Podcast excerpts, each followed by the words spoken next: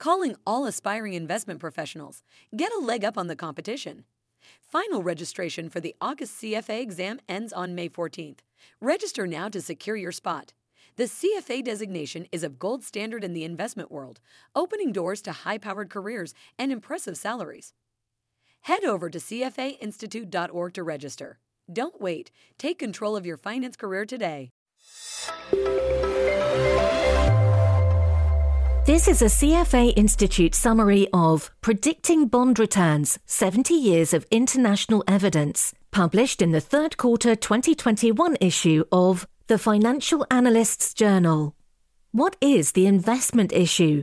Government bonds represent approximately 30% of overall market capitalizations across asset classes. Can the excess returns of government bonds be predicted? Much of the existing research into bond return predictability uses limited data samples, usually ones that cover only a single country or the post 1980 period. In this study, the authors set out to examine a more extensive historical sample. They also develop a testing framework based on financial trading strategies rather than commonly used predictive regressions. How do the authors tackle the issue? The authors consider 10 year government bonds across six major markets the United States, the United Kingdom, Germany, Japan, Canada, and Australia. Their prediction sample covers 70 years of data from 1949 to 2019. To examine bond return predictability, they test four predictive variables yield spread, bond trend, equity returns, and commodities returns. Each variable is transformed into a real time trading signal. The authors also assess the four variables' joint forecasting power and use an equal weighted average across the countries to calculate a global strategy performance. The trading signals are updated monthly. Bond return predictability is determined by evaluating the signal's performance. The analysis is divided into two periods. One is an in sample period from October 1981 to May 2019, three decades characterized by mostly falling yields.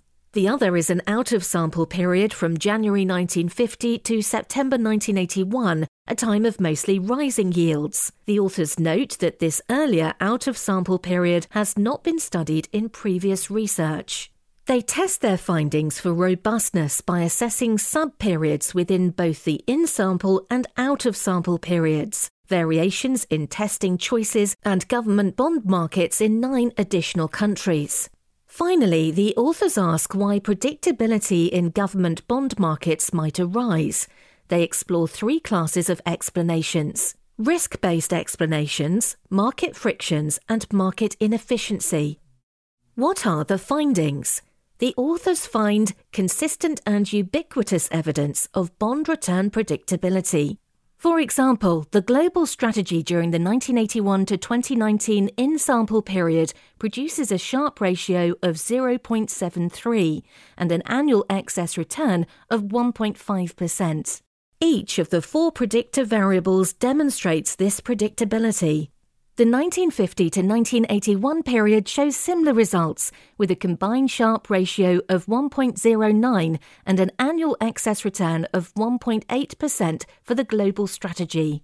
This finding, that bond returns are also predictable in the earlier decades, provides no evidence of out of sample decay. It suggests that the in sample findings do not result from statistical errors, such as false positives and p hacking. A breakdown of the results by government bond market shows positive Sharpe ratios in all six countries for the four variables, both when the variables are considered separately and when they are combined. An equally weighted average across countries produces a higher Sharpe ratio than in any individual country, indicating that bond market predictability strategies benefit from diversification. The robustness tests show that bond predictability is consistent over time periods and market episodes, including during extended periods when rates are rising or falling. Moreover, results from nine additional countries are consistent with those of the six countries in the main sample. These findings lead the authors to conclude that bond return predictability is a very persistent empirical phenomenon in markets not driven by statistical type 1 errors, data mining, or p hacking effects. The authors conclude that predictability in bond markets is unlikely to be a consequence of market or macroeconomic risks, nor is it meaningfully explained by investment frictions such as transaction costs and short selling constraints. The authors posit that instead, the most likely reason for predictability is market inefficiency. What are the implications for investors and investment managers? The authors conduct asset allocation tests and find that a bond market timing strategy can substantially raise the Sharpe ratio of a traditional equity bond portfolio. Moreover, they find that the predictability of bonds still holds after accounting for realistic transaction costs.